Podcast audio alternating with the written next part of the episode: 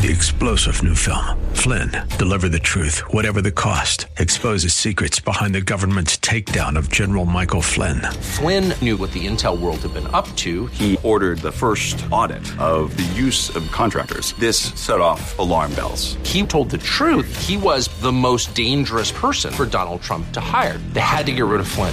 Flynn, Deliver the Truth, Whatever the Cost. Available now. Watch it today. Go to SalemNow.com. SalemNow.com.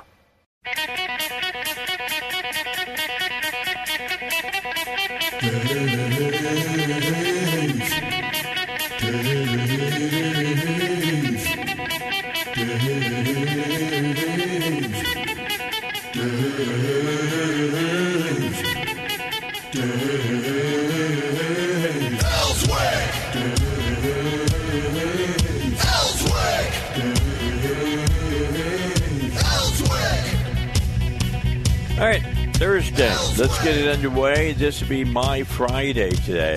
Tomorrow's Good Friday, and our company takes Good Friday off. And I think every company should take Good Friday off because of what it is and what we remember for Good Friday. That's the day that, of course, as Christians, it's the beginning of what we would call the Holy Weekend.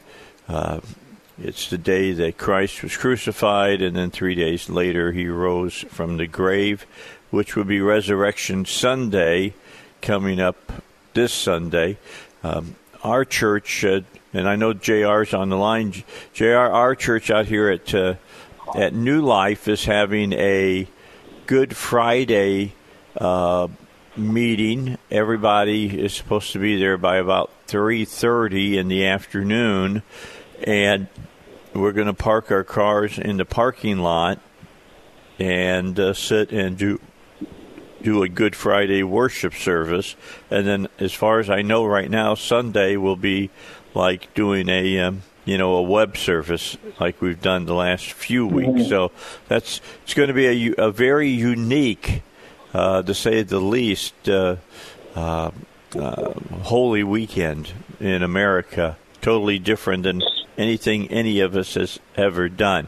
By the way, all that money that we're going to be getting starting next week for every tax-paying American, et cetera, about $1,200, $2,400 for a couple. Do you know how much Americans saved because they didn't bet on the basketball tournament? How much? $8.6 billion. Wow. That's a lot of money, victims, brother. The real victims in this are Vegas and the NCAA, right? We got a sports, betting operation, legal or illegal, is going to lose some money because of that, no doubt about it. So how you doing? If you're holding up still? I hate to say it, but it's sort of starting to feel a bit normal. Yeah, that's kind of scary, isn't it? Yeah, it is. It's very weird. But no, we're doing well here, and there's the good news is there's still plenty of work to do. You're just doing it from a different place, so we're blessed with that. But yeah, so far we're kind of getting used to this stay-at-home lifestyle. So it's kind of weird to say that. So have you forgotten what day of the week it is when you've gotten up? Have you had to sit and think a little bit about what day of the week is it today? There have been many of those days, Dave, where you get up and you're not real sure if it's Monday or Wednesday or Saturday or Tuesday, and so you just that is very, very strange. It's probably been one of the weirder parts about this whole thing is that every day really feels the same, and we sort of taken for granted that Monday through Friday sort of structure, where you leave for work, and it's strange. So when you don't, you obviously everything kind of runs together. So it's just, that's kind of one of the surprising effects, I guess, of all this. So. Well, we've got some big things to talk about today. Big thing happened yesterday. Bernie Sanders threw in the towel yesterday. He was in his corner, and I think it was a big and a hard decision for him. But he threw the his trainer threw the towel into the middle of the ring and said, "We're done." How difficult do you think this was for Sanders to say, you know, I can see that there's no way for me to get to the nomination? Oh, I think it was incredibly difficult for Bernie Sanders. I mean, this is his second cycle in a row to finish number two in the Democratic primary. I mean, the guy, you know, I think the other thing, too, we talk about is, I mean, he is an ideologue. Like, this is what he believes. He is passionate about it. Like, this is everything he said up there on stage is 100% what he believes. And that's not always the case with candidates running for president, but that was the case for Bernie Sanders. And so, you know, he wanted to make a difference. He wanted to implement a lot of these socialist policies, and for the second straight cycle, he's not going to get a chance to do that, or at least get a shot in the general. But for somebody like that, I think it's incredibly difficult to throw in the towel, especially with the amount of support that he had. And I'll also say, too, Dave, I mean, this thing flipped upside down pretty quick for Bernie Sanders. Remember, when he won Nevada, people thought it was over. People thought that Bernie Sanders was going to win this on Super Tuesday, walking away, and that was going to be it. And we went from Nevada to South Carolina in that crazy 48-hour period where everyone just got out of the race and backed Biden, and then, you know, Biden runs away with it. So that's also, it's like one of those, I'll give you a good example. You brought up the NCAA earlier. I'm an Auburn fan. And so Final Four last year, Auburn's down 10. We come back. We're leading. We're going to win the game. Our guy fouls a dude shooting a three. He shoots three straight free throws. They win the game. That's the worst way to win, or the worst way to lose a game. You know what I mean? It's just you'd rather lose by 10 or 20, right? It's the same thing with Bernie. Yeah. And it's the same thing with Bernie Sanders. He'd rather lose outright from the beginning than say, okay, you basically got this game in hand. It's yours. And then basically, you know, you foul Biden in South Carolina, put him on the line, and he wins basically three straight primaries. And, so it's just a terrible way to lose. Yeah, let me throw a little bit of extra into your analogy there. It'd be like if you were up by 8 and the time you're down to less than, let's say, 30 seconds, and you get the three free throws at the line and things of that nature. But the NCAA gets in there and starts talking about how weak you are here and blah, blah, blah, and the officials then start calling ticky-tack fouls on you. That's the way I look at what happened to Bernie Sanders. I don't know so much that I agree that he lost as that the party once again took it away from him.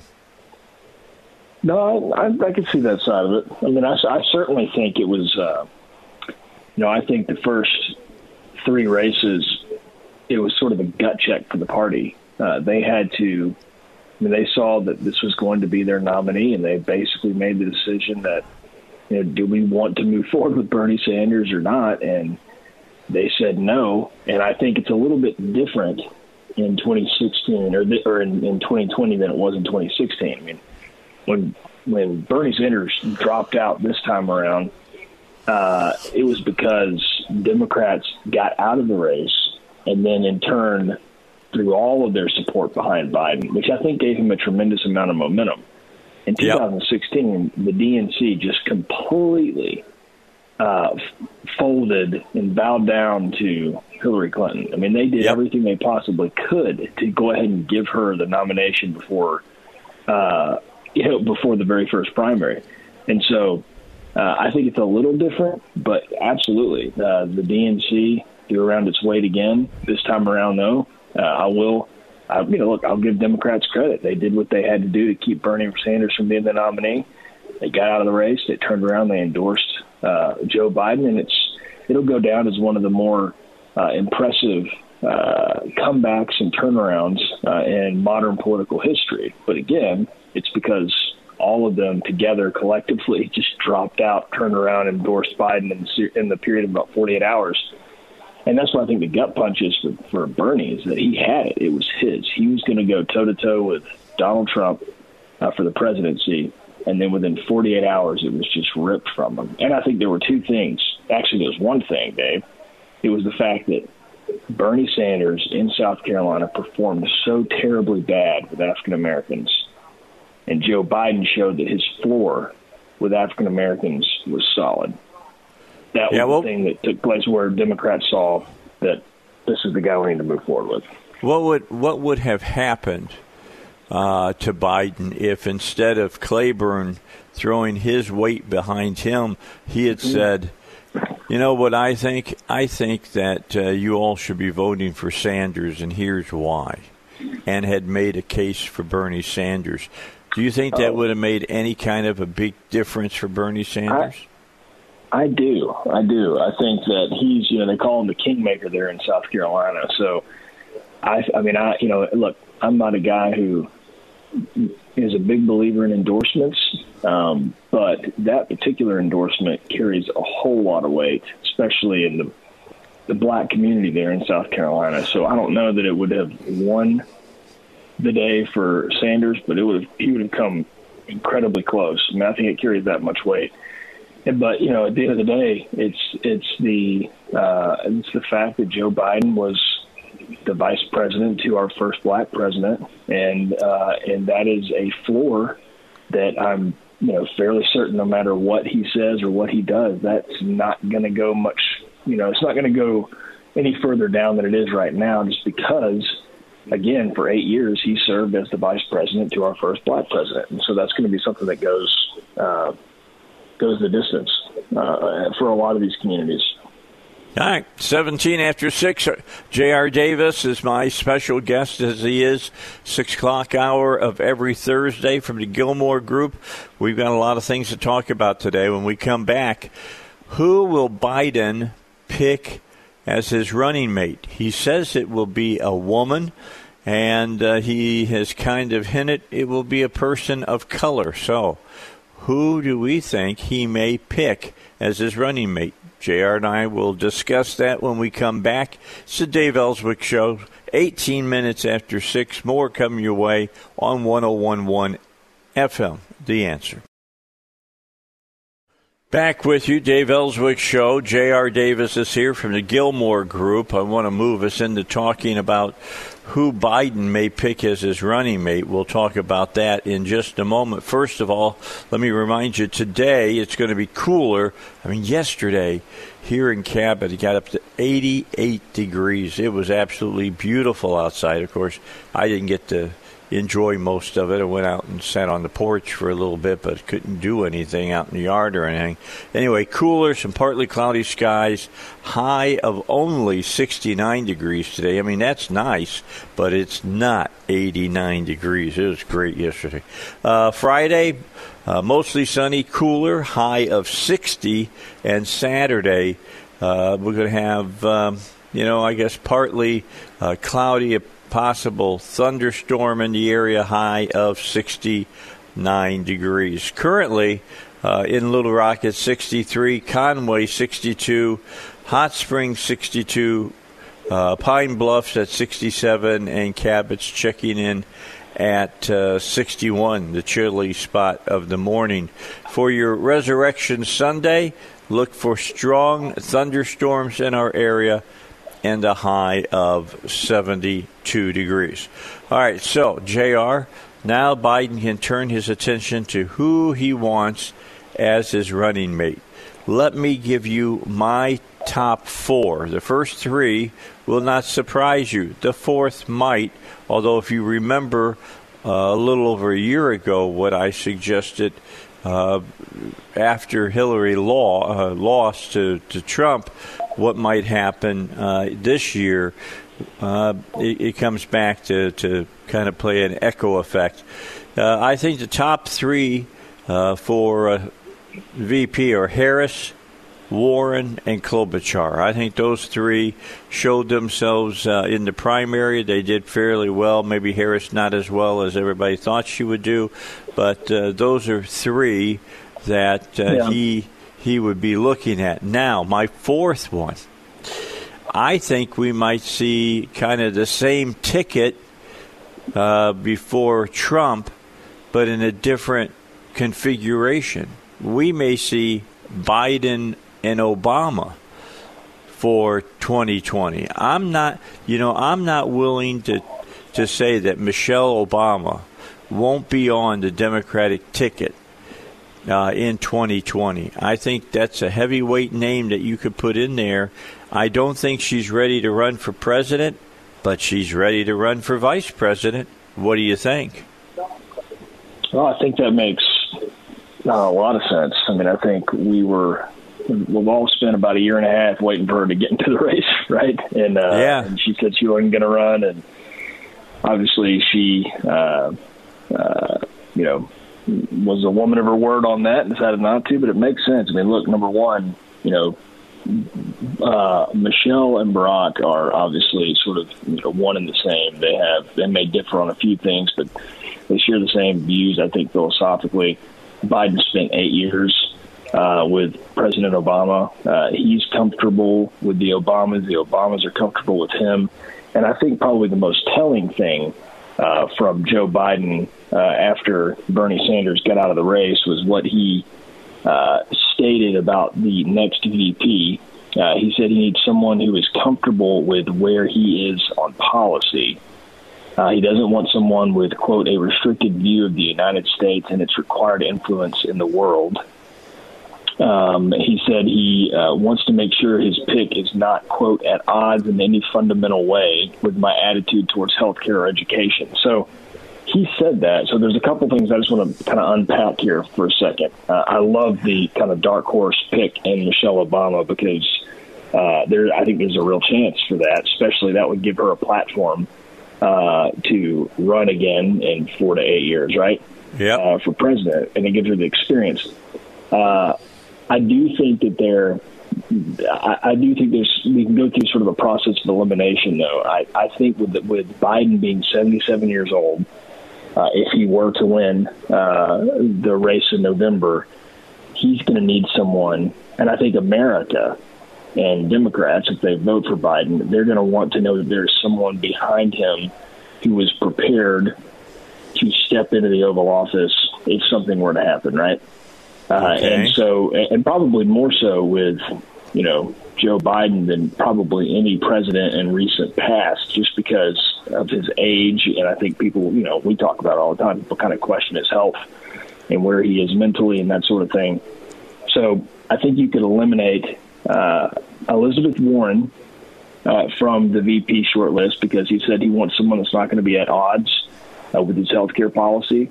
And with his policy in general. And I don't know. I mean, if that's true, and that came from Joe Biden, if that's true, then I don't know how in the world Elizabeth Warren is his VP because they did not see eye to eye on things. No, she's still, she was a big Medicare for all. Yeah. Amy Klobuchar, because I do believe that Joe Biden needs a minority female on the ticket. I think that's something that the Democrat Party wants. I think that's something he feels like he needs to have, especially being Barack Obama's vice president. So I think you can eliminate those two. To me, the one that makes the most sense is Kamala Harris because they were sort of the team of rivals, if you will. But she went after him first in that debate, right? Hard about busing. She did it for a couple of debates, but she turned around. She endorsed Vice President Biden, had a lot of great things to say.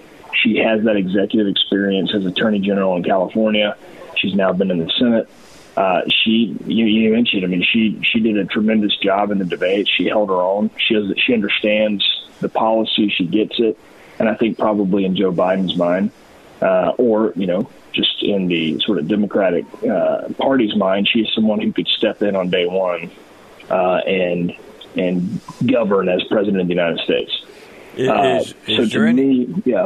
That's all right. Go ahead and finish up your thought. Real quickly, 10 seconds. Yeah. To me, Kamala Harris, my dark horse is Stacey Abrams of Georgia. All right. We've got news. Then we'll be back. Stacey Abrams. Now, there's a name to talk about. All right, JR Davis is with me, as he always is on Thursdays for the most times, and we're sitting here talking the big story from yesterday politically, and that was Bernie Sanders stepping out of the race for the Democratic nomination. That leaves Biden as the presumptive Democrat nominee. There are still some people who don't think that he will be the nominee, that when they have the convention in Milwaukee, whenever that would be, I mean, they're talking about August now, the same month that the Republicans are talking about doing their convention in North Carolina. You got a lot of things to be thinking about here. Now, we, during the break, were drawing lines through names, and the first name that we drew a line through was Warren, because she doesn't meet the bottom line belief system that Biden has. She wants Medicare for all. Biden does not. He wants to tweak around with Obamacare and things of that nature. So you feel, JR, that Warren will be the first to get scratched off that list that we set up? Yeah, that's what I think. I mean, there was a lot made of a tweet, I believe, yesterday from Barack Obama about Elizabeth Warren. I think there was probably too much made of it because, again, she's going to be someone you need a vice president, again, who can step in if something were to happen, but also who will be a good, basically, lack of a better word, foot soldier, right? That's going to go out there and do your work, and that's always going to have your back. And I think that's what we've seen with Pence and Trump, and I think we saw the same with Biden and Obama. And so he needs somebody like that. So I just think that someone like Elizabeth Warren is probably not going to work in a position like that. And I don't even know that she would want that, to be honest with you. I think she'd be more effective with her views and philosophies in the Senate than as vice president. So I think you move her out of the way. And I just think it makes sense with Kamala Harris. If you're going to get an African-American female as your running mate, I think that's what Biden wants.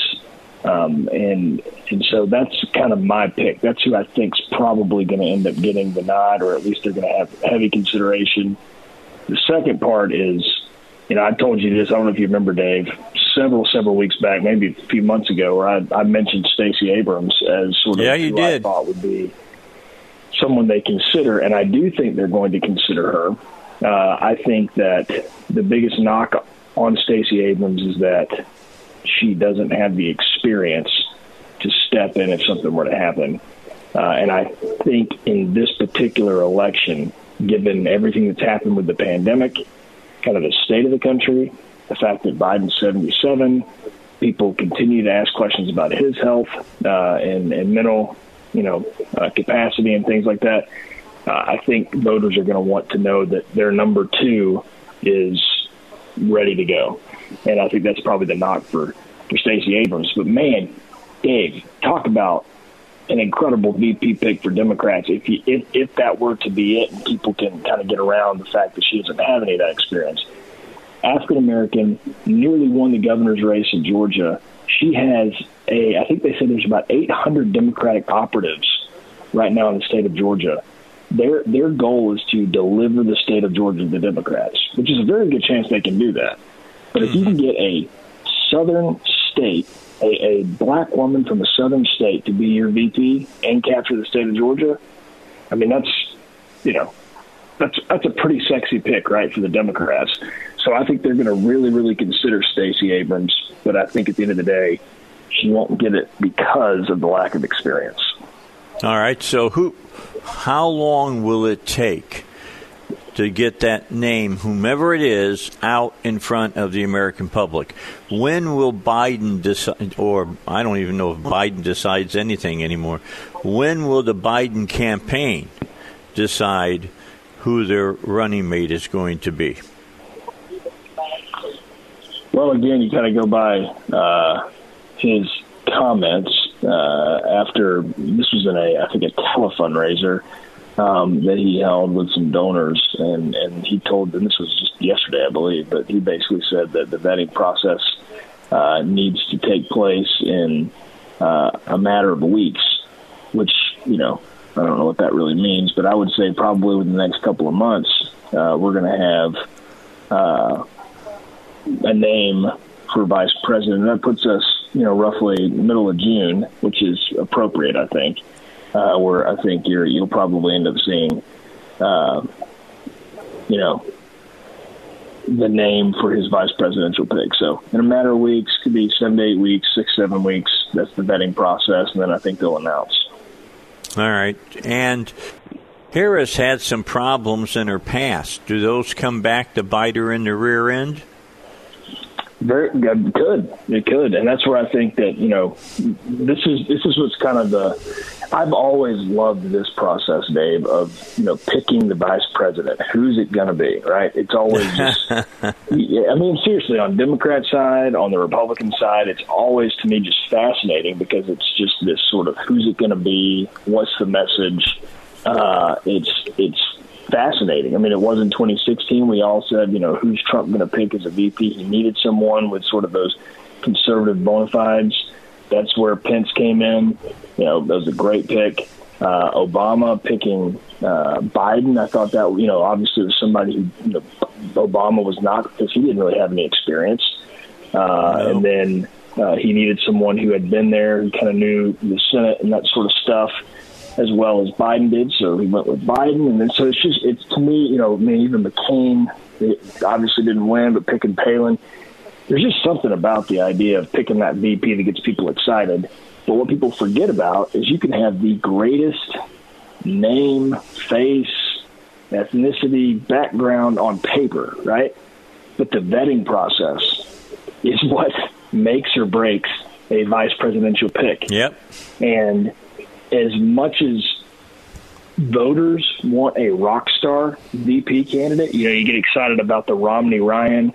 You know, everybody was so excited that Paul Ryan at the time, right, was going to be VP and all that sort of stuff. People get excited about it, but at the end of the day, the party, as much as they want to pick that sexy candidate, they also don't want to pick a candidate who is going to lose the race for the top ticket, right?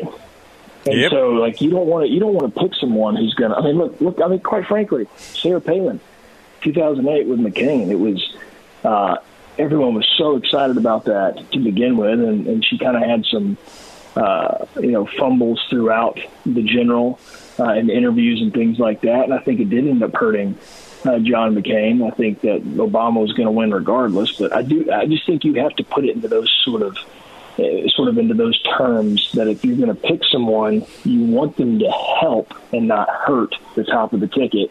And so that's why I love it. You never know. It could be someone like a Kamala Harris. It could be someone like Stacey Abrams. And it could be somebody who, you know, that is not something people get super excited about, but the DNC feels that it's not going to hurt Biden in the long run. Yeah, it's going to be interesting. I'm with you. This is what I like about presidential election years. I'm like you. You kind of drink your tea and then take the leaves out of the bottom of the cup and throw them on the bowl and see if you can read anything from them. We'll see if either one of us is correct.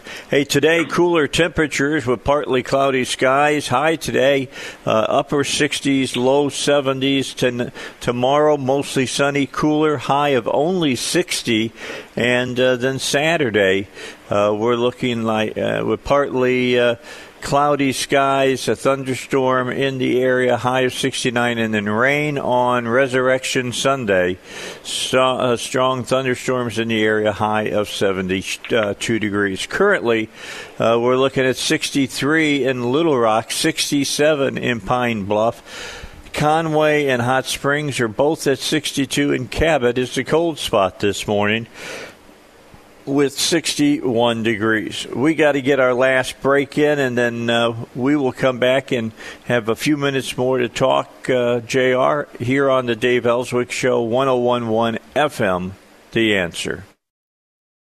We continue. By the way, next hour, big hour for you. I told you we would try to get somebody on for you small business owners that you could ask your questions about filling out the paperwork and things of that nature for the, the payroll protection plan and get your money to help your business after the COVID-19 break that we've seen, and we have that. We have the local, number one man from the SBA with us next hour, and the phones will be open to talk to him, and you can ask him questions that are on your mind. McConnell said that they have begun already starting on a Phase 4 plan, which will be mostly directed towards small businesses. Believe it or not, all those billions upon billions of dollars that they made available to businesses, a lot of them are gone. They filled out, I think the first day, it was 1,600 applications, and we were talking hundreds of millions of dollars that were exchanging hands. I know that some businesses I know are hoping to get the word today that they're going to get the money to help them pay people and pay their mortgages and things of that nature. So you'll want to be listening if you're a small business person in the second hour. If you've got questions, I've got somebody who can give you the answers from the Small Business Association. They'll be with us in the 7 o'clock hour of the Dave Ellswick Show. Final hour, Dr. Terry Yamauchi coming by. He is an infectious disease, bright guy. He is a specialist in that area, has been for years. 15 years ago, he was telling us that pets could carry coronavirus on their fur. And everybody called him nuts. They're not calling him that anymore. They're saying, wow, coronavirus does do that. All right, back to JR, who is with us on phone as we do our social distancing here on the Dave Ellswick Show. I'm at my house. I'm in the dining room. Of course, Heidi is at the station. She's in the control room.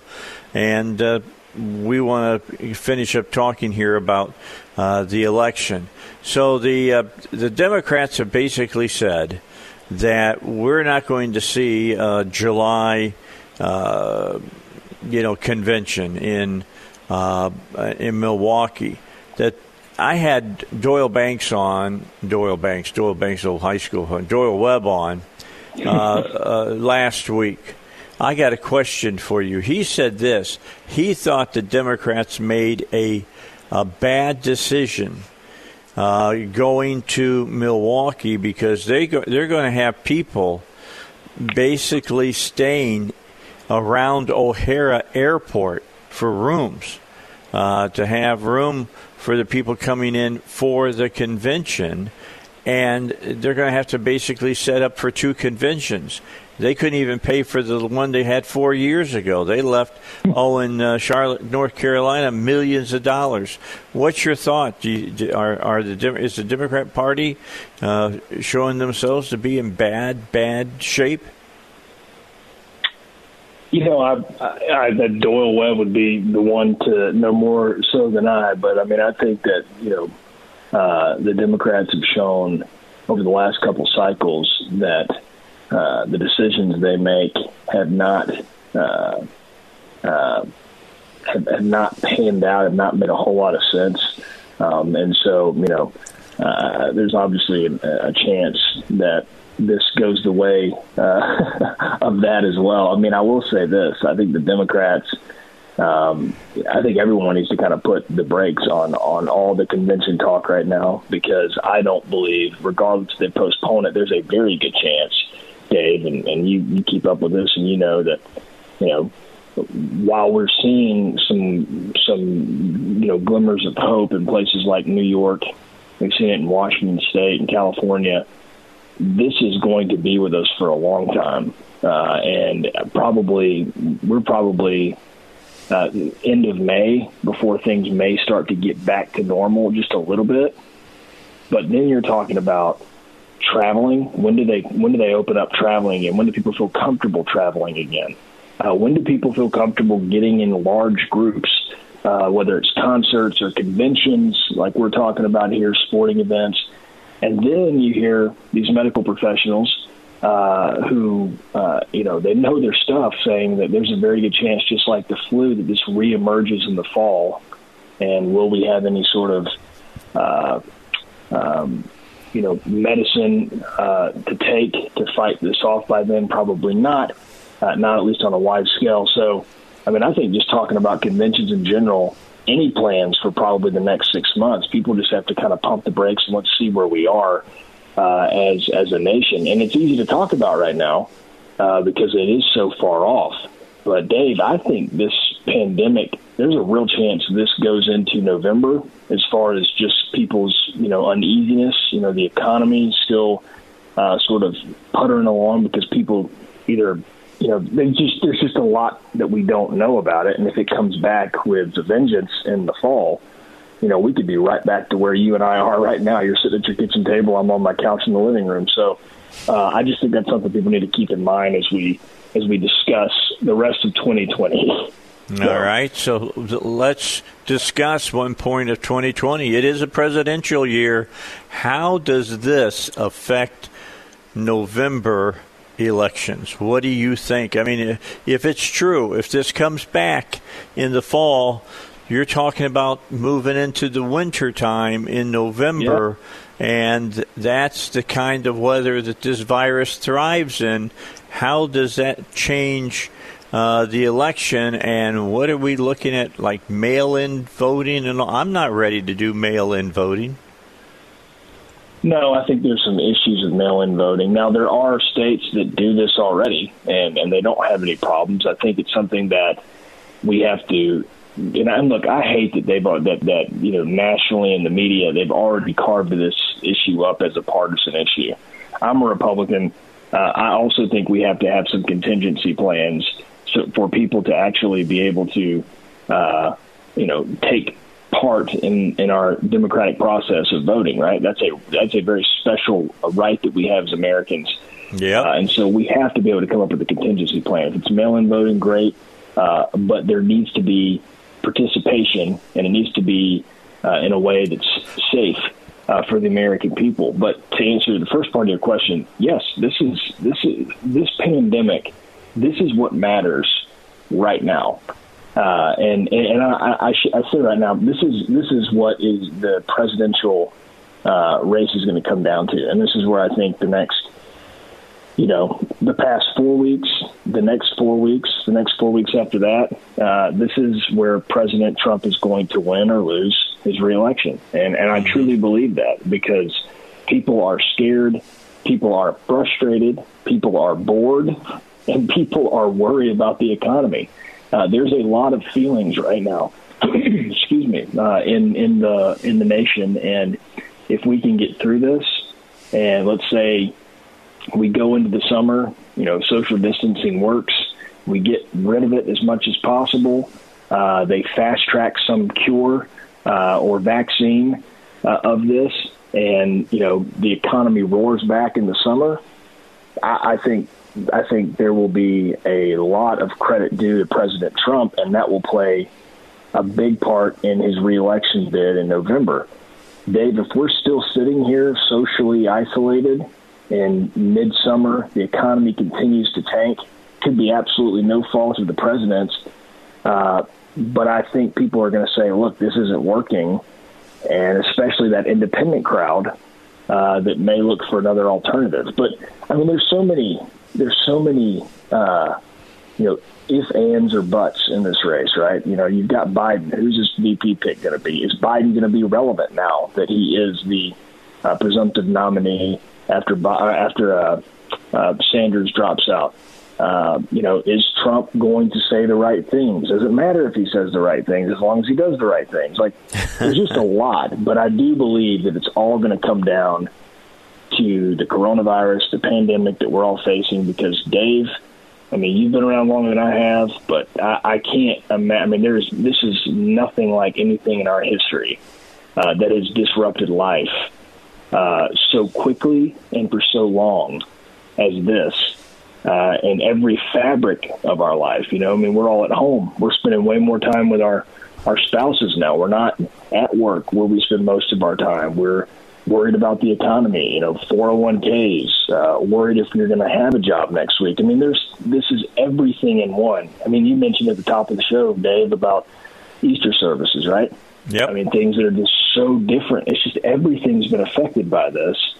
I just don't think that goes away, you know, with a snap of the fingers. I think this is going to be a residual effect throughout the rest of 2020. All right, JR. We're out of time, brother. Thanks so much. Great hour of discussion today on the Dave Ellswick Show. You have a great Resurrection Sunday, and I'll see you next Thursday. You too. Be safe, my friend. All righty. J.R. Davis from the Gilmore Group here on the Dave Ellswick Show. Don't forget, if you're a small business owner, next hour is important to you for sure. You know about that money coming in from the government. How do you make sure you get in line and you're in line where you're going to end up getting a check? We'll talk about it with the head of the SBA coming up in just a moment on, I think it's Mr. Haddock, on the Dave Ellswick Show.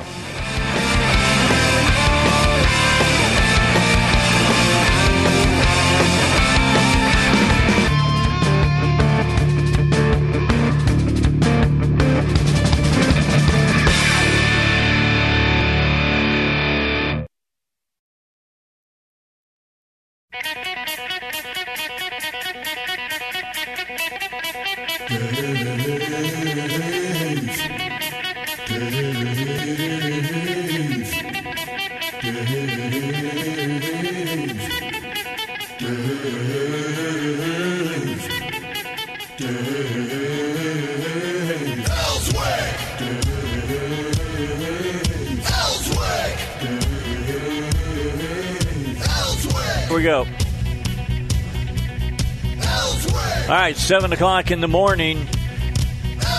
I'm stunned by that last number I just heard. Were you paying attention to the news out there, listener?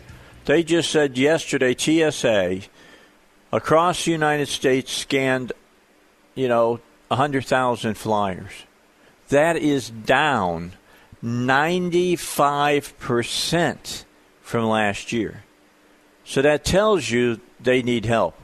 When they were yelling a few months ago in February that they were going to need help because of this, they weren't kidding. I mean, they just weren't kidding. And so we've got the Paycheck Protection Program out there and the CARE program that was just passed. I have this that was just tweeted. This from the Senate Majority Leader.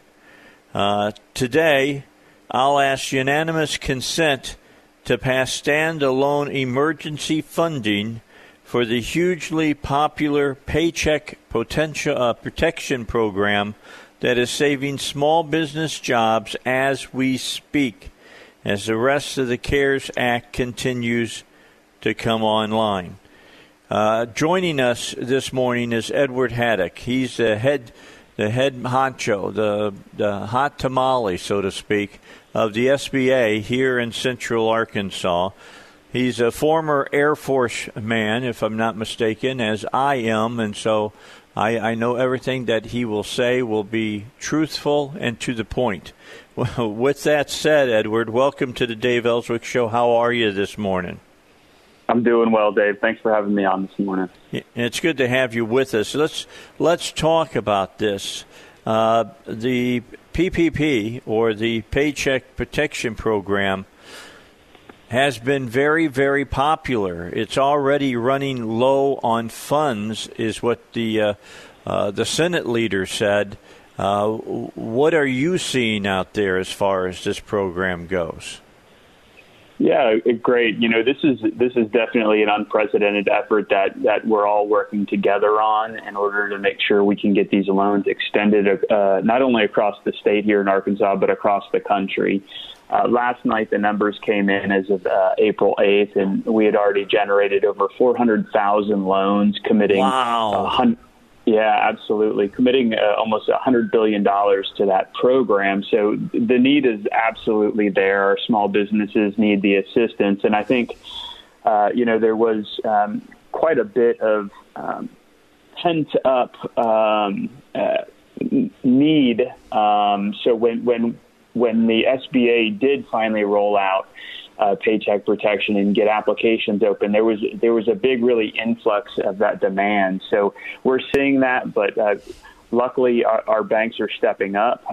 This is really a public-private partnership that's getting this done through the Paycheck Protection Program, and many of our banks around the country are stepping up and taking applications and have many in the queue as they're processing those, and SBA is working actively with them in order to make sure this program is implemented as effectively as it can be right now. Yeah, what I think is interesting, yesterday we had Congressman French Hill on, and I talked to him about, it seems like, as far as banks are concerned, at least up to this point, that the banks that have really shined are the community banks. Can you talk to that? Why is that? Well, one of those things is the community banks are in the midst of the town that people know and people trust. I think in this world that we live in now, there's a lot of information going on out there. And in times of challenges and disasters, we always see kind of new folks rushing into the market, where our local community banks that have a presence in these small towns in Arkansas build a sense of trust and rapport with the individual business owner. And that's a great starting place for anyone in their banking relationship, is that local community bank that's in their town. They may play Little League baseball with the local banker there, and they have that working relationship. So our local banks have really been able to jump on this and help us out in this sense as well. All right. I want to let our listeners know, if you're a small business owner and you've got questions, that's what this hour is for. If you will call 823-0965 and you got questions, I mean, if you're going to get into really big specifics, you'll need to call the SBA or your local bank and talk to them specifically about specific things. But if your question is of the general nature, here's your opportunity to get those questions, at least get direction in the right way to get all the answers that you need. That number again is 823-0965. And then Heidi, if you'll just text me names, I'll pick them up as we go along. Edward Haddock is our guest from the Small Business Association here on the Dave Ellswick Show right now. He is here in Little Rock. So let's talk a little bit about, have you guys been inundated? I mean, it's as you said, this is an unprecedented program. Right now, this is one of those programs that's kind of World War II-ish, to be honest, where big things are being done. Have you guys gotten slammed? Have your computers locked up any? I mean, where are you with this? If you got the bugs worked out, so to speak? Well, I think as being a federal agency, the Small Business Administration has done this since 1953. We've supported small businesses in natural disaster occurrences, where SBA has come in as a direct lender and been able to really help out communities in those events. This CARES Act allocated $349 billion into the SBA program. Now, let's put this in perspective. SBA guaranteed loans in the 12 months of fiscal year 2019 only added up to $28 billion. So we can kind of see that we're talking about a 12 times multiple of this loan volume that we normally do. So SBA has been very responsive in responding to this, but this is the largest economic recovery program our country's ever seen.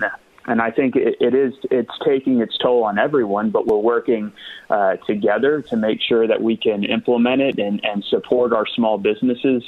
Absolutely. Our call volume has gone through the roof since this started, but we're answering the individual calls of small business owners. Our Office of Disaster Assistance and the disaster teams are working around the clock to answer calls.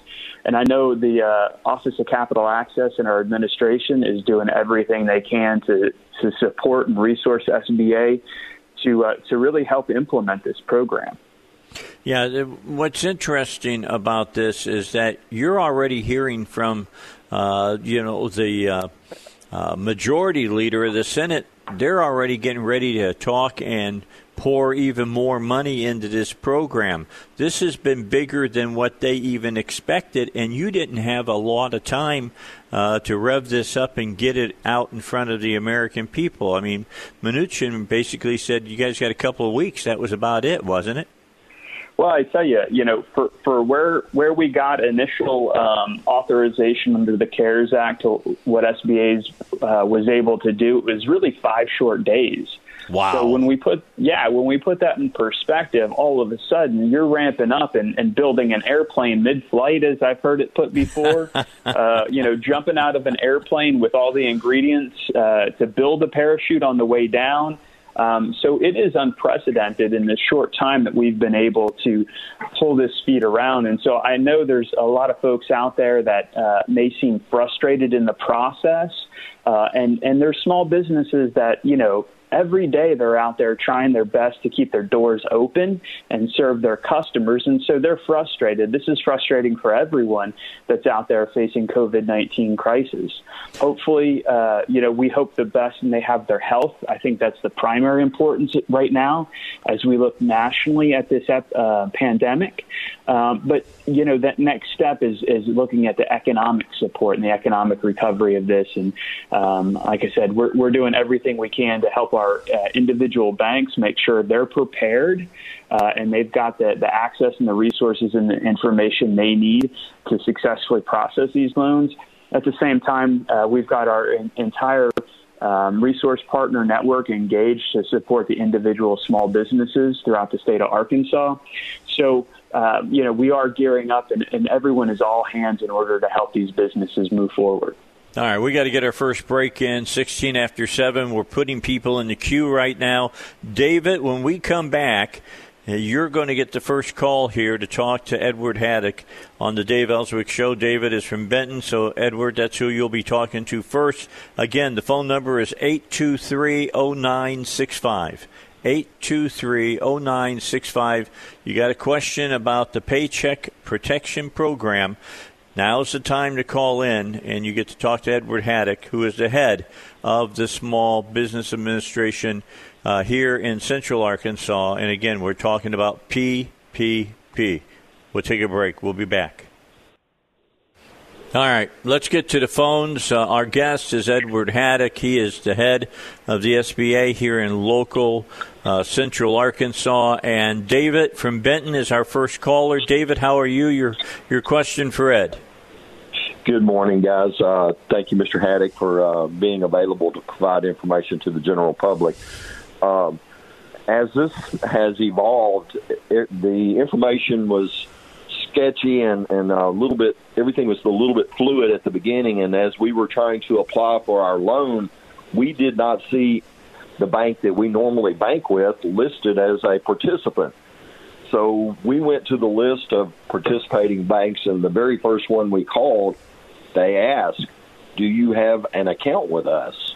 So my question is, do you have to have an account with one of the participating banks to participate and to get a loan? We eventually found out our bank was on the list, but initially they were not shown, and that's been one of the issues is reliable information.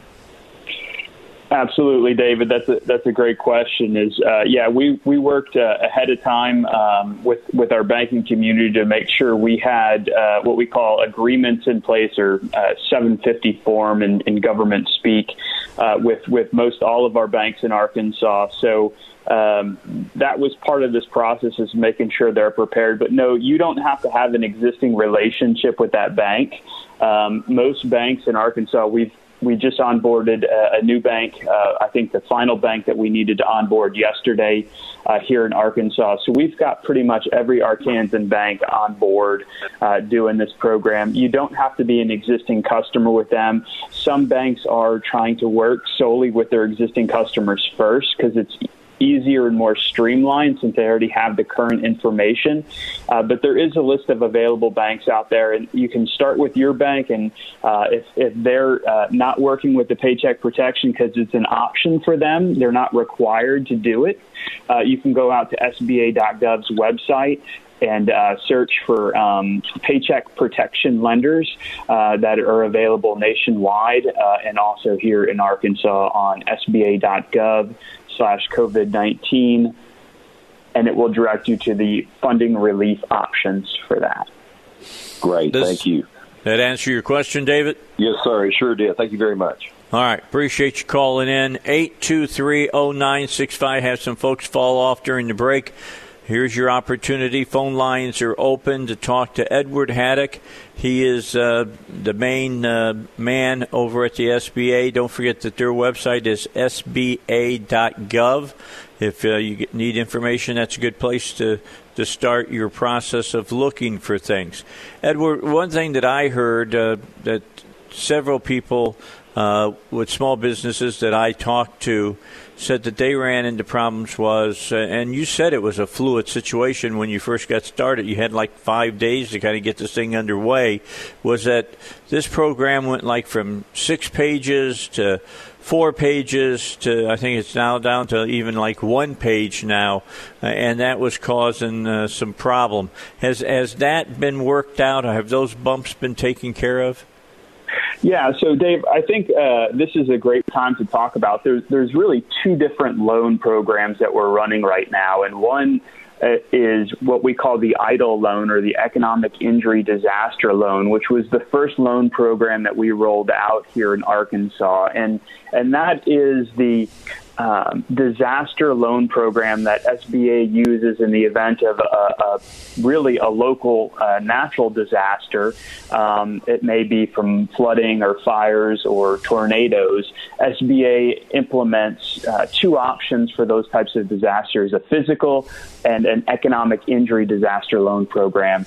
This economic injury disaster loan program was the first loan program that we rolled out here in Arkansas, and that definitely saw some initial challenges when it got overwhelmed by all of a sudden not only Arkansas being confirmed eligible to apply for this direct loan, but now it went to all 50 states and U.S. territories at the same time, that everyone could access this direct loan option from SBA. Well, it was quickly overwhelmed by the number of applicants, so SBA has really worked tirelessly to get that back up, and they did streamline that process, and that economic injury disaster loan is available direct through our website.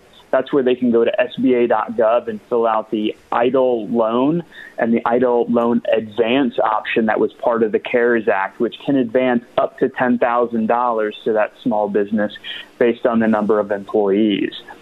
The other program now that was rolled out also under the CARES Act is the Paycheck Protection, and that is the individual loan program through a partner lending institution. It could be a bank, it could be a credit union, it could be really any lending institution that's connected with Paycheck Protection. Really, we're encouraging lenders to start with their local bank, and if they can't find value there, or if they can't get a hold of anyone at their local bank, they can go online to our Paycheck Protection website, sba.gov/paycheck protection, and they can find a local lender through that system. Yeah, and how's that going? I mean, we're talking billions of dollars that are moving through this program at warp speed, basically, correct? Absolutely. We're talking, we've got loan applicants that have been lining up since even before really a lot of the information was available publicly. And I think that's where, when we talk about a fluid situation, the United States has never been impacted by this type of virus infection rate anywhere in any of our histories that I'm sure anyone alive now can really remember. So, SBA, the federal government, and I think states and local municipalities are doing everything they can do to react to the situation as it unfolds. So, again, we have to remember kind of where we've been and where we're at now. And it's great that we've been able to get out over 400,000 loans at this point, committing $100 billion to our small businesses now. All right. Our guest is Edward Haddock. He's going to be with us for the hour. If you have a question for him, 823-0965. A lot of you know exactly my break schedule and everything that goes on here on the show. That's what happens when you've been doing the same show for 20-odd years and getting information out to people. So during the break, as we're getting ready to go to an Edward, I'll let you grab another cup of coffee or whatever. You're former military. I'm sure you drink coffee, too. You go ahead and relax. We'll be back with you here shortly. Edward Haddock will answer your questions. Again, 823-0965, the number to call. If you have a question for the head of the SBA about the Paycheck Protection Program or EIDL program that he just talked about, here's your opportunity to talk directly to someone who's plugged in to all the information. Right now, though, Rush is ready to join us. He's got his thoughts for the day to share with you. Let's do that, then take a break, and then come back for more. Here on the Dave Ellswick Show, 101.1 FM, The Answer. Back with Edward Haddock. He is the head of the SBA here locally in central Arkansas. Don't forget their website, sba.gov. Get a lot of questions answered there because I want to tell you what, these guys are really, really busy, so answering direct questions to you can be kind of a hassle. Banks can answer a lot of questions as well. Edward, we've got our next caller. Suzanne is in Searcy. Suzanne, welcome to the Dave Ellswick Show and your question for Edward. Hey, thanks for having me. So I own a small business in Searcy, a little restaurant, and we have continued to stay open, for curbside. So I have pre-qualified for the Paycheck Protection Program, and hopefully we'll get something next week. But I filled out an application for the SBA loan about 10 days ago, and the $10,000 grant. Where do those two, are those two like go hand in hand, or is that going to be separate? Yeah, Suzanne, that's a great question, and appreciate your courage staying open during this and making sure you can support your local community as you're serving food on the to-go. That's fantastic to see. So the programs are different, and you're eligible to apply to both of them. SBA really makes sure that each of those funds should be used for separate, what we call use of proceeds or separate things. So if you've applied on the Economic Injury Disaster Loan, the direct loan for SBA to, let's say, help you pay inventory costs and cover some of those costs, that may not be directly associated with payroll. That's great. You can accept that loan as well and then apply for the Paycheck Protection Program and use that for payroll costs, overhead costs that are directly related to your payroll, and have that portion forgiven. Now, the $10,000, or I should say up to $10,000 advance, is through the Economic Injury Disaster Loan, and that's based off of the number of employees you currently have, up to $10,000. Okay, and so do you know, like, how long, is there a timeline on the SBA loan and grant? Yeah, so that's being worked actively right now. I know the EIDL advance up to $10,000 was kind of originally communicated as a 3-day turnaround. I know SBA is doing everything they can to get through, and they're working through the applications now, and they should reach out directly to you through this process. But we're hoping to hear something within the next couple of days as they really kind of sort through the mass of applications they have had. I wish I could give you a more definitive answer, but we just don't have that yet. as they're going to work through these economic injury disaster loan and advance options with this the new simplified, streamlined application process that's been in place. Right. Well, we sure do appreciate all the work you guys are doing. I know you guys are working hard and overtime, and we do appreciate you all. Well, thank you, Suzanne. Thank you for your support as well during this. All right, Suzanne, thanks for your call. We appreciate you. And thanks, and tell everybody up in Searcy we said hello. Again, the phone number is 823-0965. We're talking about small business stuff, small business loans. What's the difference between the PPP and the EIDL loan and all the rest? And, in fact, let me ask you, Edward, which of these are payback loans and which of these are grantable loans? And I should say grantable because you got to meet certain conditions for this money to be granted to you, correct? Sure, absolutely. The Paycheck Protection really is the program that was designed to support payroll in small businesses, nonprofits, and veterans organizations as according to the CARE Act. So there is forgiveness provision. So it is a loan with forgiveness provisions in there for those costs and those expenses that are directly associated with the small businesses or the eligible applicants' payroll. That would be, you know, salary, wages, and other things that are directly related to keeping folks on your payroll, keeping them working in small businesses, keeping them employed in those types of businesses. That's what's available for that. The EIDL loan is a loan, but it does have an advance option. That advance option, you don't have to take it, but it does come up with up to a $10K advance option, and that advance option is basically forgivable. And what SBA has on its website, and go out to sba.gov and check out your coronavirus relief options.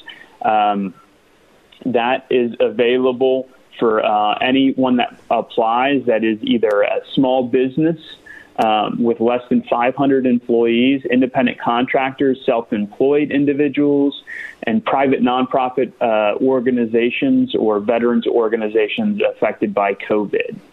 All right. Edward Haddock from the SBA is our guest. Ben is in Little Rock, our next caller. Hi, Ben. How are you? And what's your question for Edward? So my question is on the PPP app. I'm going to submit tomorrow. And, you know, it says the PPP request plus 2.5 times plus any EIDL loan or EIDL money that you may have. Underneath there are check boxes for your expenses. So here's my question. If I applied for $10,000, does that mean $7,500 has to go towards payroll and the other $2,500 has to go towards the operating expenses for the qualified forgiveness? Sure. So great question, Ben. Thanks for calling in. Really how it's set up is it's defined by your expenses. So you shouldn't really be requesting the amount of the loan. The actual expenses your business had in 2019 should be the driver of that number. So it has a reference where it looks back to the same period in 2019 and says, if this was your average monthly payroll cost, that's what we're going to use as your loan request. And so that number plus all those the mortgage interest, utility, and rent payments would then add up to the total loan amount times 2.5, which would give you basically 8 weeks coverage on payroll. And that would be your loan amount, and that's how that number is actually defined. Does that help you, Ben? I just thought it was, it helps because I thought it was just a little confusing because it says payroll expense, and then underneath you have boxes to check, and so it made me think if there's a 75-25 forgiveness component, and let's just say just working with the same $10,000 that I spent $10,000 on payroll itself, no expenses, then I would expect the SBA to say, okay, only 7,500 of it qualified for payroll. So now it's going to be a loan of $2,500. And that's what makes it a loan as opposed to a forgiveness. But maybe I'm overthinking it.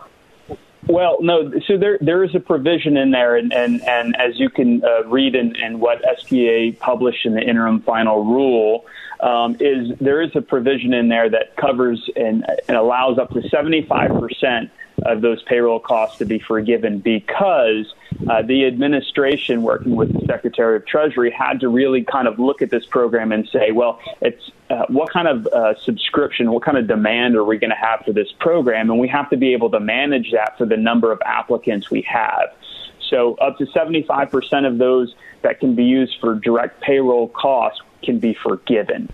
And they're only allowing that 25% of non-payroll costs to be forgiven. All right, Ben, that help you out? Yeah, that's perfect. Can I ask you one more question in relation to the EIDL? Quickly. Okay. If you've applied for EIDL but hadn't received it, how do you put it on the PPP app when it's asking if you've got an EIDL loan? Yeah, we're hearing that a lot. Just make sure you disclose that with your lender and talk to your lender through this, because the lender is going to be working with you through the Paycheck Protection. So you just want to make sure that you're in communication with your lender. You've disclosed that, and any information you do get from SBA, you pass along until SBA releases some formal guidance on how to actually document that. Just communicate with your lender and disclose. It's better to keep them with more information than less at this point. Yeah, thanks so much for the clarification.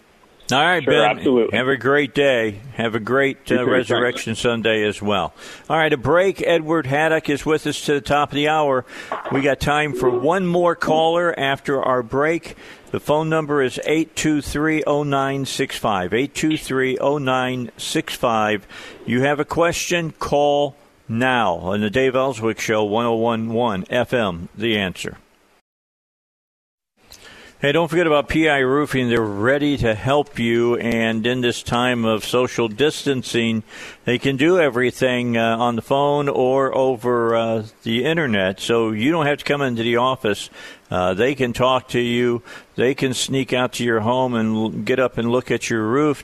They can tell you everything you need to know through talking to you on the phone or getting on and doing a Zoom or something like that and work it out with you. All you have to do is call them at 501-707-3551. That's 501-707-3551. The folks at PI Roofing want you to know, look, things are tough right now. They don't want to make it tougher on you by making you jump through hoops about getting your roof fixed, so they're going to take good care of you. Just know that that's going to happen. I know that during normal times, they take exceptional care. I've had them do my roof on this house several years ago and did a fantastic job. 501-707-3551, or reach them on the Internet at piroofing.com. Edward Haddock, final segment with us this morning. He's with the SBA. Donna has the final question over the phone with us. She's in Little Rock. And hi, Donna. How are you, and what's your question? I'm fine. Thank you for taking this. I have a question, sure, which is actually for my nephew who's had to work out of state right now. He and his wife had a gym here in Arkansas, and they were shut down. Is there anything available to him? Great question, Donna. Absolutely. I know gyms are one of those areas that have been significantly impacted by the COVID-19, and they have two options, at least initially, they can go to, and that's the SBA EIDL loan or the EIDL, that's Economic Injury Disaster Loan, which is the direct loan from SBA. In order to help pay their overhead costs, let's say the rent on their building, the utilities that they've had during this shutdown where they haven't had employees, basically. So if they've been, they can apply directly to that. They can also apply under the Paycheck Protection if they're looking at hiring back and getting their folks back on payroll or helping to cover those payroll costs. There's also two other programs that we haven't really talked about that SBA has rolled out to assist businesses during this time, and that's the SBA Express Bridge Loan, which is a loan from an SBA Express lender. We have about 35 of those across Arkansas, and they can help provide liquidity in the a working capital loan of $25,000 that can be refinanced with the Economic Injury Disaster Loan. So there's some options there, and if they have an existing 7A loan or an existing SBA loan, we can provide them some debt relief. What I would suggest is you have them stop by our website at sba.gov, and they can go into the Coronavirus Relief Options tab, and in there they'll we have a section dedicated to funding relief options for our COVID-19 affected businesses, and they can work through that, or they can also contact their local district office and have them walk them through their options there for that. Thank you so much. I really appreciate it. All right, Donna. Absolutely, thank you. Donna, thank you. Had a person who sent me an email, Edward, and they asked, how is the application process different for sole proprietors, no employees? So right now, there's no different application process that we anticipate. We're waiting for the applications to be open for those sole proprietors and independent contractors on April 10th for the Paycheck Protection Act. Under that, it should be the same application process, and you'll work with your CPA or your lender to identify those eligible costs that you have in your business for the paycheck protection loans. That could be any kind of income from the individual entrepreneur that is working as a sole proprietor. Have really sit down with your lender and work through your expenses on what you do have and what can be eligible for the Paycheck Protection Program. All right. And Edward, for the folks that have just tuned in towards the end of this hour, they've been hearing some of the information to get all clarification on all these different loans, the EIDL and the PPP and all the rest. It's sba.gov, and then look for the coronavirus link, correct? Absolutely. And they can also check in there for find local assistance and put in their zip code, and they'll come up with all the SBA, either the district office or our resource partners throughout the state. We have the Arkansas Small Business and Technology Development Center that has 7 centers across Arkansas that can individually assist a small business in putting together their application package. We have 2 SCORE offices in Arkansas, as well as a Women's Business Center here, all ready to assist small businesses in preparing their documentation for these loan programs. All right. Edward Haddock, who is the head of the SBA here in Central Arkansas, thank you for your time. Edward, we're going to try to get you on next week again to answer more questions.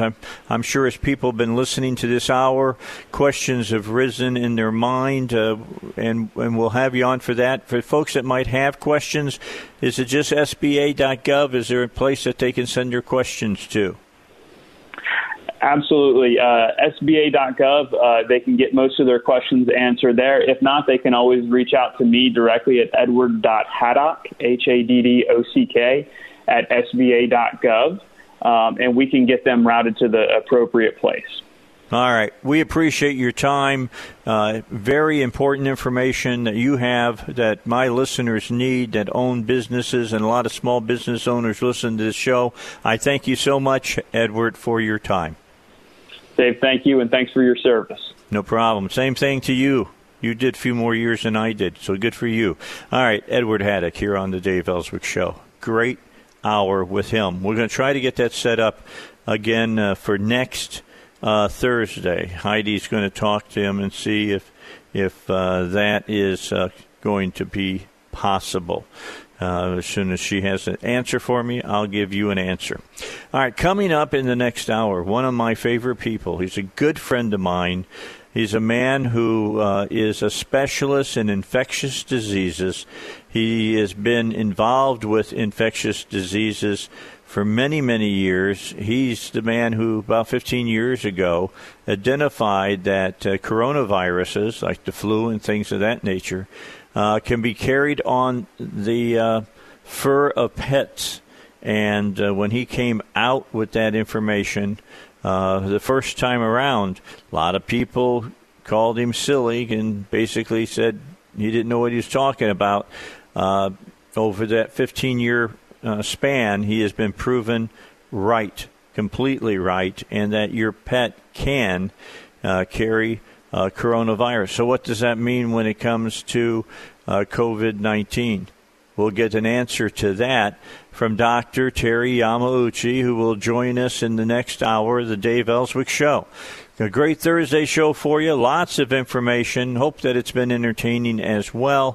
For Dr. Yamauchi, if you've got any questions, he'll be happy to answer and try to handle those for you and give you, very clear and concise answers. The phone number here on the Dave Ellswick Show is 823-0965. To the folks who called in and emailed, we thank you here on the Dave Ellswick Show, and I'll let you know as soon as we know whether Edward Haddock will join us next Thursday or not. With that in mind, keep in mind that we're going to go to the news. We got news that we've got to do, and then when we get back, we'll be ready to talk to Dr. Terry Yamauchi next. Dave Ellswick Show news coming up on 101.1 FM, The Answer.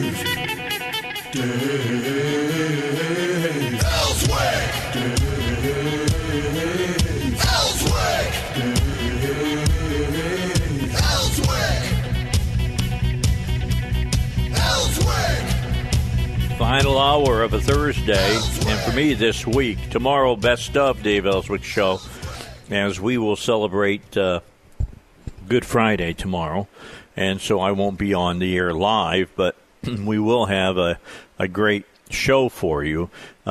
If you missed last hour, you can go and check out the podcast later and listen to it, or know that we'll be repeating that hour tomorrow, just as we will repeat this hour with Dr. Terry Yamauchi, who's going to spend an hour talking to us now about the COVID-19 pandemic that's going on, and let him kind of bring us up to date. New information coming out on the business side. The number of Americans seeking unemployment benefits swelled to 6.6 million people last week. That's a surge for the third consecutive week, as strict measures to contain the coronavirus paralyzed the nation's economy. Also, about an hour ago, the president tweeted that he is going to have a coronavirus group that is going to deal with just restarting the economy. I feel that once the economy gets restarted, it's going to, probably take off is how I feel. And I was just reading the letters to the editor for this story. And these Democrat trolls for these stories make me just want to laugh. Make me want to laugh. Do you remember when the Obama economy was hit with the H1N1 virus, which was far more deadly, and we lost nearly 17 million jobs in 3 weeks? Yeah, me neither. That's the difference between a resilient Democratic economy and the smoke and mirrors Republican economy. This is a person I like to grab by the throat, because to lie by omission is still to lie. And that's what this person is doing. And because the bottom line is this: we didn't shut the frickin' economy down, bozo, when this happened. And I hear Dr. Terry laughing in the background, but it's the truth. It's apples and oranges. There's nothing similar to me in any way, shape, or form. H1N1 came here to the United States, but not like the coronavirus or COVID-19 has. So let's just leave it like that. I don't want to ruin this last hour with Dr. Yamauchi talking politics, but I might pick up on that Monday. Really irritates me when they say things like that. Okay, so Terry, how are you? Yeah, no, I'm safe at home. Yeah, me too. I kind of like this. I didn't have to call security to open up the building for me. That's right. And I'm right here. I'm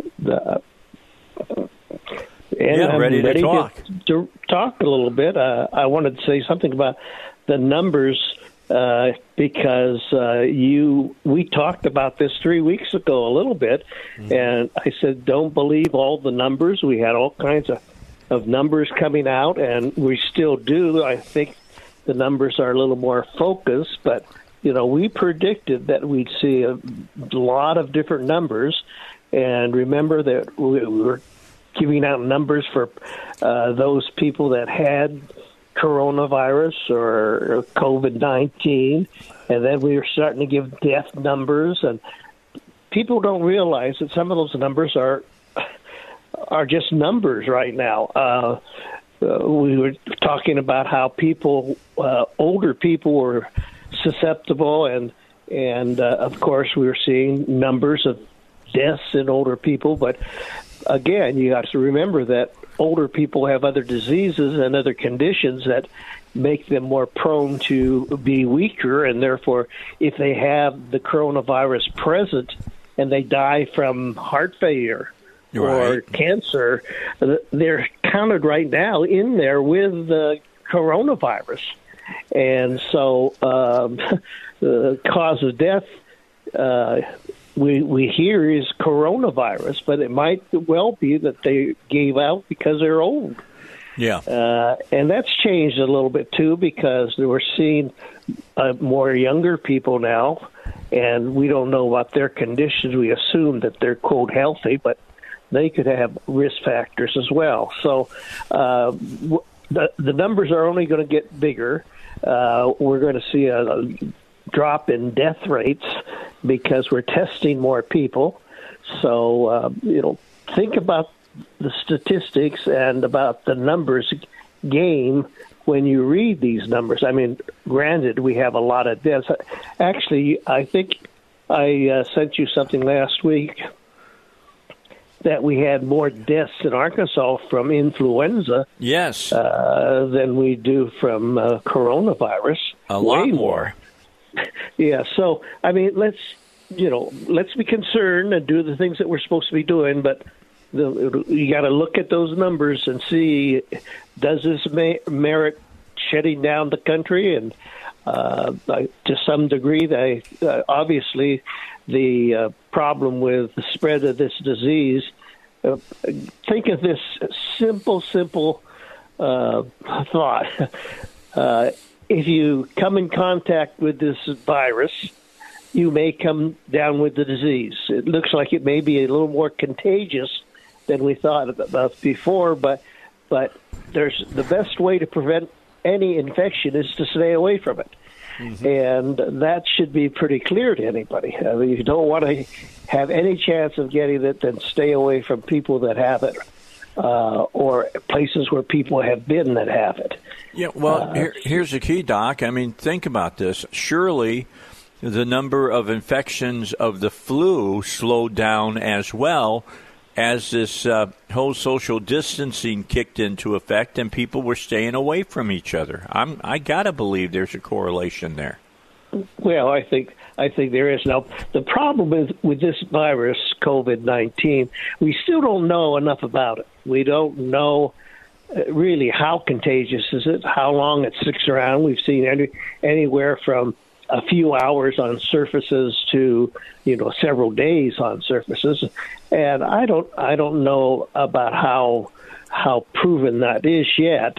I'm one of those quote doctor scientists that, you know, have had quite a bit of experience in infectious diseases, and we talked about this way back, but one of the things I found out here in Arkansas more than 20 years ago now, I think, was that animals, pets, could carry infectious bacteria that their owners could get, and vice versa.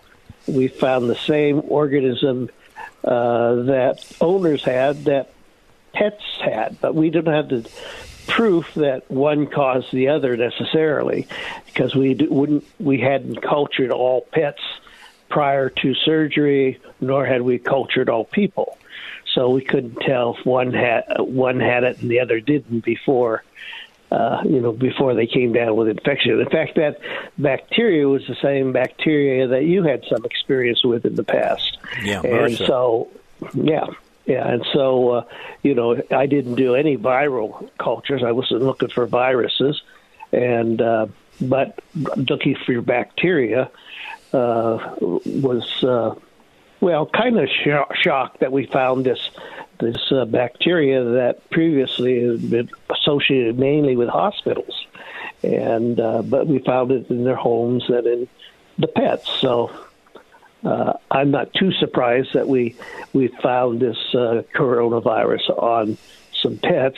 Whether they could pass it to the human, I'm sure if you think about it, it's possible. But again, that part of how contagious this virus is still hasn't proven to me to be highly suspected as causing the spread of the disease. They may have a little role, but certainly not major. Well, what's been amazing and should be for everybody, if you remember a couple of weeks ago, that group out of England was predicting in the United States as high as 2 million people dying from this virus. Well, we're not even right now. If we continue on the trajectory we're on, we're not even going to come close to that. Yeah, well, again, the numbers are going to go down because the more people we test, the more that are going to be positive for the virus. And that's another part of this that you need to realize. Just because you're positive for the virus doesn't mean that you're going to die or that you're even going to get sick.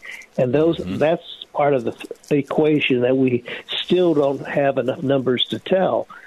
Are you going to be sick? Are you going to have symptoms? Are you going to die? I guess in that order. Are you just going to be carrying it around? And how contagious are you when you're just carrying it without symptoms? We can answer that pretty easily. We know that if you have symptoms, you're more likely to spread it, right? Right. If you're coughing, you're more likely to spread it to people or on surfaces. If you don't have symptoms, you're not as likely. Now, we can't answer that definitively yet. And right. The other question about how this is spread, we know that people now recover from the disease. Most people do. But are they still infectious? And how long are they infectious? And how much virus are they spreading or capable of spreading? And is that virus changed a little bit because your body has treated that virus? You know, your body has fought it off or neutralized it in some way. So those are questions that are still out there that had not been answered, and we have to be aware that those could change. All right. Our guest is Dr. Terry Yamauchi. He is a doctor of infectious diseases. He's going to share his information and his thought process and his knowledge with you for the rest of this hour. I want you to stick around, listen to him. Number one, he's one of those doctors that doesn't just jump out there on the end of a limb with a saw and start sawing off the limb behind him, making wild accusations and number things. We'll talk to him when we come back a little bit about masks as well. There's a lot of things to talk about today. You stick with us. We got it all for you here on the Dave Ellswick Show. 18 minutes. Make it 19 minutes after 8 on the Dave Ellswick Show. More coming your way here at 101.1 FM, The Answer. And if you're worried about this meltdown with the stock market, I've got great news for you, and David Lucas Financial has great news for you. According to Forbes, this could be a huge opportunity right now to save big money on taxes in retirement. You can learn how with a free tax reduction analysis by phone or video conference from David Lucas Financial right here in Little Rock. If you save more than $400,000, you can be one of the first 10 callers to schedule your free analysis now. All you have to do is call 501-222-3315.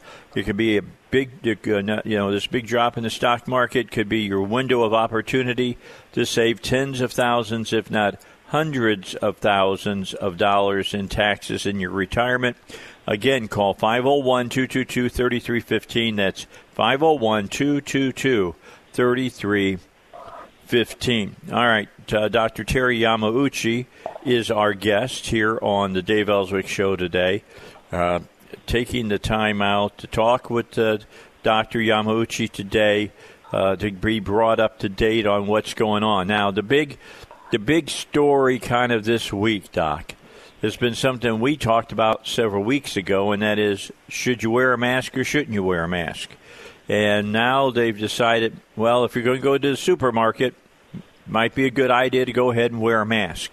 What's your thought on all of this? Do you think a lot of this is a bunch of hooey about nothing, or is there really some seriousness to this whole discussion? Well, I think there's a couple things that you're mentioning here. The idea of a mask is twofold. Number one, does it filter out the virus? The answer to that is the standard masks that are used in surgery or the kind that people you see wearing right now does not filter that out. It does act as a warning that, you know, if you have a disease or you being the non-wearer, try to stay away from those people because they don't want to get it from you. So it's like a caution flag. Right now it does have some value because of the pollens. My God, the pollens are so bad right now that, you know, your car turns yellow from it. So that and it is challenge people into thinking of ideas to make a mask. You see these people with masks on now that are homemade, and they're kind of intriguing. But, you know, I want to make one comment on the commercial or the ad that you just had on. Mental stress is probably a contributing factor to making somebody more susceptible to any disease, but it's also been thought of as with this new coronavirus that it may be a contributing factor. So, you know, and what is stress? Everybody has different stress factors, don't they? I got called yesterday by a lady who wanted to know if I knew a manicurist, a nail person who does nails, if they would come to her home. Manicurists, yeah, would come to her home and do her nails. And I said, well, you're not going to go out. You're not leaving her house. And she said, but I just, you know, want to have my nails look nice. It just bothers me. And so I said, well, I guess you could consider that mental stress. Yeah. You know? So you can make up all these different things to justify what you want to do. But so mental stress is one factor that might be a contributing factor. Well, I'm on, you know, my Facebook page, I've seen a lot of women talking about how they can't get their hair done. It's really, you know, irritating them that their hair doesn't look perfect, and that's like the nails. I mean, who's going to see you right now? You should be distancing yourself. That's exact. I had to, or my haircut for this last week was canceled because of this, and my dental appointment for teeth cleaning was canceled because of this. I have a friend that had that is supposed to have heart surgery. I mean. Back surgery yesterday. He's in pain, and that's been canceled or postponed, as I say. So there are a lot of different things. The effects of this disease. I might have mentioned this before, but the cleaners where I take some of my clothes. A guy was telling me that this has been bad for business because people working at home don't dress quite like they do when they, go to work. So if he has that cleaning stuff, he says, I don't have to buy as much cleaning fluid. I don't have to have a driver delivering clothes. So those are places where it's cost me money, and those people don't have a job. So it's that effect. It's really an amazing thing of how this has affected our country, and especially economically. I'm with the president on this. I'm beginning to believe in some instances, and we can chase this when we get back. And that is the cure worse than the disease? So let's talk about that, shall we? When we come back, are you up to talking about that? Well, I'm not an economist. I know that. But you can look around and see another 6.6 million jobs of unemployment out there. Right now, though, let's go hear what Sean Hannity has to say. I got to be honest with you. Dr. Terry Yamauchi is our guest. Both of us are cinephiles, just so you know. And he uses movies to show how viruses can, travel all around the globe in a short period of time. And we've seen that happen in real time, Doctor, here over the last month and a half. The other movie that always comes to my mind when people talk about disease like this and life forms and whatnot is the Andromeda Strain. And I remember going to see that when I was a kid, and how intense and really believable that was, and how I've gone back to read about the making of that movie. And Robert Wise was a director, and that's a guy who did, West Side Story, and then he took on this Michael Crichton story. It was the first big story that Michael Crichton made a movie that was a huge hit. Of course, he had already done Westworld, but what's interesting about this is how many things have played out in real time, in reality, that match up with some of the things that we see in movies. Absolutely. I mean, look at Jules Verne's. From the Earth to the Moon. Yeah. Well, he Mysterious Island, and those are all great movies that have come to be proven, or at least demonstrated to some degree. What's really amazing about that movie, Earth to the Moon, Jules Verne placed where he fired the cannon that sent the projectile to the moon almost right on top of where Cape Canaveral is today. Yeah. Whether that's just fortuitous, or they'd had some knowledge about, you know, distances, and I doubt it, but you know, some of these people researched their writings pretty closely. So yeah, they did. It was great, and but the Andromeda Strain it's one of my favorite sci-fi movies dealing on that that type of a thing. I mean, I've watched, you know, all the latest pandemic movies and stuff. It just doesn't have the same tenseness that the Andromeda Strain had. You got this baby that lived, an old wino that lived, that said, you know, and they ask him, how do you think you lived through this? And the old man looks at him and says, squeeze. It's such a great movie. It really is. Yeah, I mean, there are really some good things in there. You know, the concepts. Well, like you say, the concepts are relevant. Yeah. And, you know, Michael Crichton was quite the scientist himself, so he did a lot of that stuff. I mean, he wrote some groundbreaking, you know, stuff with Westworld and then Andromeda Strain, what was it, Coma, and some of the other books that he wrote.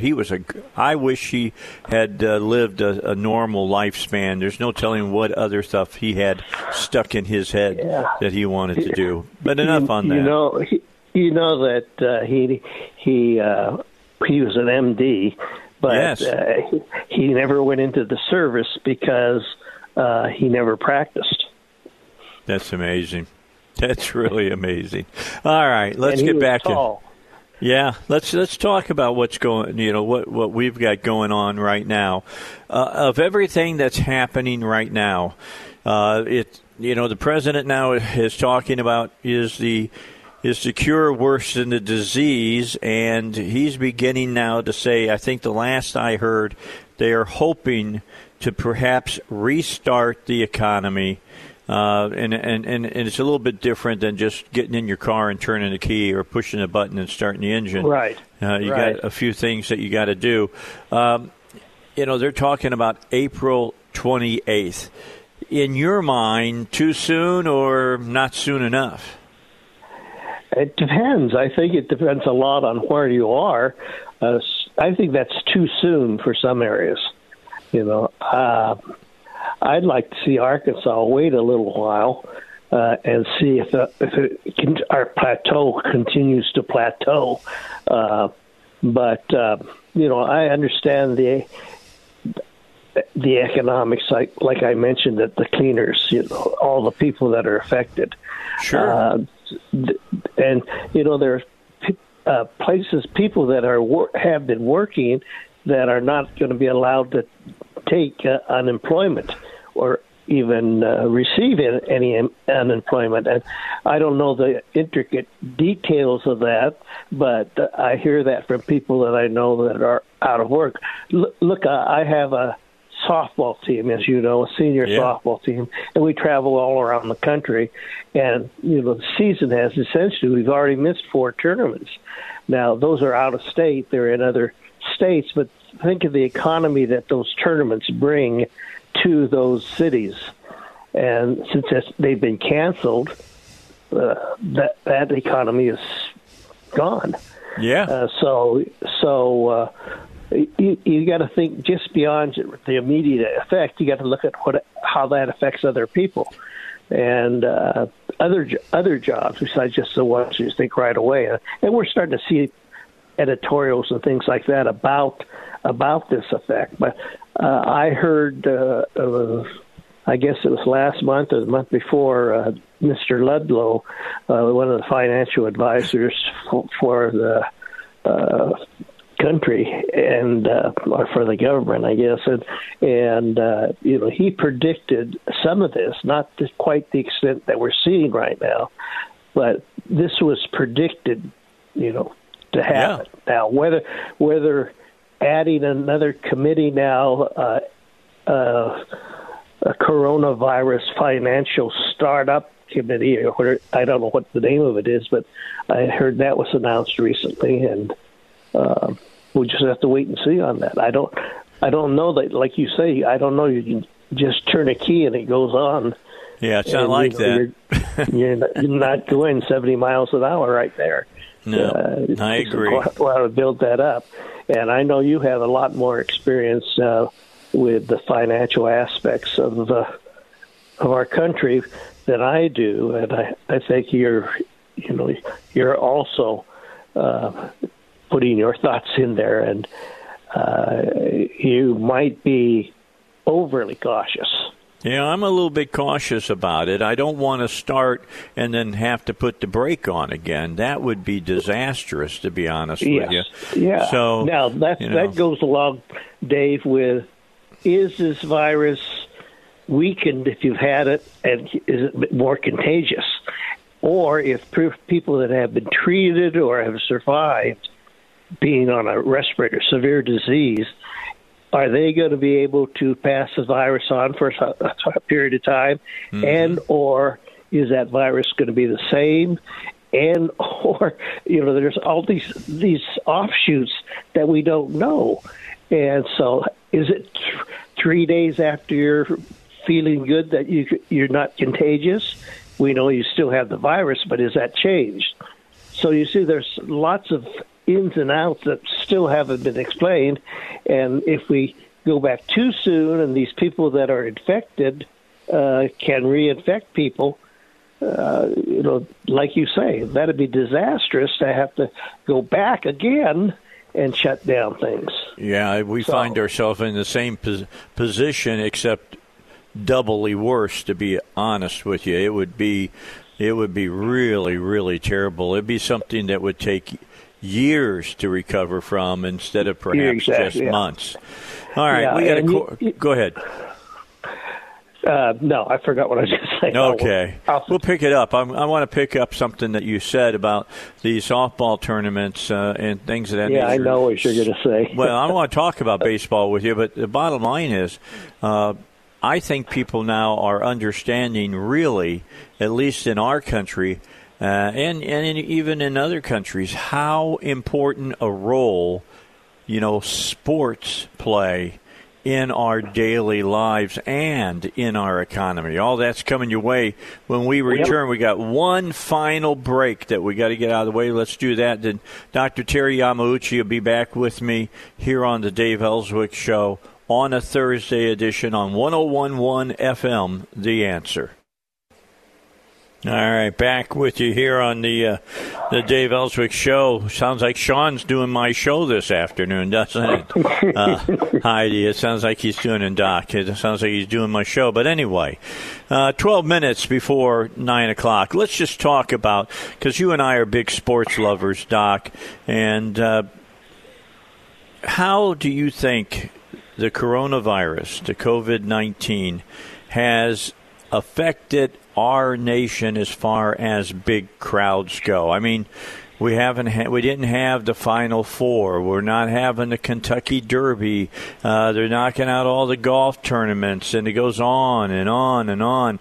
We're going to talk a minute about baseball's talking about maybe kicking in May sometime, but only in Arizona. There's all kinds of crazy thoughts out there about it, but it goes to show how important sports plays here in the United States. I can't tell you how many old baseball games I've watched on MLB.com. I was watching, what was it yesterday, 2011, Brewers versus Arizona Diamondbacks in National League Division Series. I was watching that yesterday, and I'm thinking to myself, I can't believe that I'm watching an old baseball game because I'm jonesing on this. I need some baseball.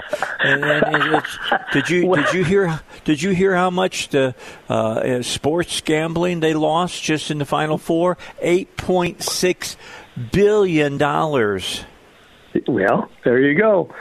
And that's why they want to get back sports back as soon as they can for a lot of those reasons. But, if you're watching those old-time games and things, old-time sports, you need to find a neophyte that doesn't know about it and bet them. And make wagers for them, huh? Yeah, I'm with you. We used to do just as an aside. When I was on Guam, we would play the NFL games during what would be the normal time. You would hear them, you know. And the games though were played early in the morning, and some people figured that out and would start betting their friends about who was going to beat who, and they already had seen the final scores, you know, so it was kind of crazy. But we had to quit broadcasting the early morning scores on our radio station because of it. So anyway, let's go back. I think it's important to try to support, you know, those sports or any sports, but you know, it's still all about money. And I don't know if the pro players, how much they're going to be receiving or if they're losing money. I doubt that they lose too much money. The owners are the ones that are suffering, and the owners are still, some of them are still paying, you know, the vendors that are hawking wares, and I saw Mark Cuban was paying his people every time they had a game. They were scheduled for a game. He was going to pay them their regular rate, even if they didn't work, which I thought was good. And the same thing, not just sports, but you know, for our restaurants and people that work down the line in the restaurant. Yeah. You know, the guys that are out there hawking cotton candy and peanuts, you know, they need some help. That's exactly right. That's what I'm saying. And I urge people that are using takeout to be sure and tip well, because that's part of the people that are being able to work some live with. I've been doing that. I've been taking care of the guy who gets in the car and drives me my pizza and leaves it on my porch. I put it in an envelope and I have it taped to my door. Yeah, well, that's good. I know that a lot of people may not be able to afford that right now, but the other thing is that, you know, watch out when those first relief checks come out. Then you're going to see the shortages in the stores. Uh-huh. They're going to stockpile stuff. Well, I've been stunned by the amount of people that were at Lowe's in Jacksonville the last few days because they've got their plants out and stuff, and people are showing up in droves to buy their plants. Folks, I understand you want a garden, but stay, keep your distance going. Yeah, well, see, that comes under mental anguish, stress. That's what they'll say. You know, if it comes to the point where you get citationed or something, somebody can say, well, I'm stressed. I can't take it anymore. Right. That'll come out, and so you know, be aware of those things. I do, Dave. I do want to say something about treatment right now, because I think there's a lot of confusion. You know, President Trump has been touting the anti-malaria drug, hydroxychloroquine. And definitely there's a lot of experience with that for malaria and rheumatoid arthritis and some autoimmune diseases. But I would caution people not to jump on that table too quickly and too hard, because there are some adverse effects that the people that have been taking this for malaria have had cardiac problems. So I don't know how many people they get arrhythmias, and if a person has a history of any heart, it goes along with what we talked about earlier. People that are dying who have coronavirus, but what caused what? And that's why we have to be careful about what we treat with. Does that cause the heart problem if they have a heart problem, or does it do anything to the autoimmune? We don't know anything about the dosage, really. I read the other day that somebody donated 200, or that we had 200 million doses of quinolone, hydroxyquinolone. Well, that sounds like an enormous number. I don't know how much that would be given to the people that need it for known disease, or for prophylaxis or for treatment. And what is the dosage? Yeah, 200 million doses. Well, you're going to treat everybody that's positive with 10 days, 3 days, 2 weeks, you know. So those huge numbers may not be really that huge. That may not be enough to treat everyone, either positive by test or symptomatic or with serious disease. You see that? So I got you. Okay, that's an important thing to. When we read these numbers and we read these conditions and predictions, those are some unknowns that I have no knowledge of yet at this time. I don't treat people with malaria or anti-malaria drugs. So, you know, being a pediatrician, I don't know those dosages, and so I would not be the one to figure that out. But those who came to me real quickly, how much? All right. Doc, we're out of time, man. It's amazing. Yeah. I didn't even get to talk. I'm going to have you back on early next week because I want to talk about vaccines versus, using people who've had it and they're extracting their antibodies and all of that. So there's still a lot to talk about. I appreciate you coming on in the morning, but thank you very much. Okay. Thank you for asking. Sure thing. Dr. Terry Yamauchi, we'll have him back next week here on the Dave Ellswick Show. The man knows a lot. Just this in, Senate Democrats today unveiled the details of a $500 billion coronavirus relief plan they're going to offer later this morning when Senate Majority Leader Mitch McConnell requests unanimous consent to provide an additional $250 billion to the popular Paycheck Protection Program, which we talked about during the 7 o'clock hour with Edward Haddock of the SBA, and we're going to get him back on next week as well.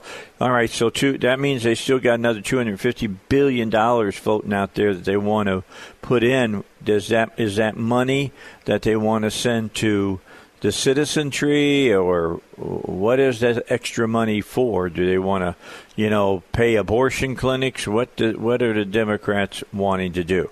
We'll find out. Keep it right here on 101.1 FM, The Answer. And when those stories break, either Gallagher or Rush or Hannity will be talking about them on our station.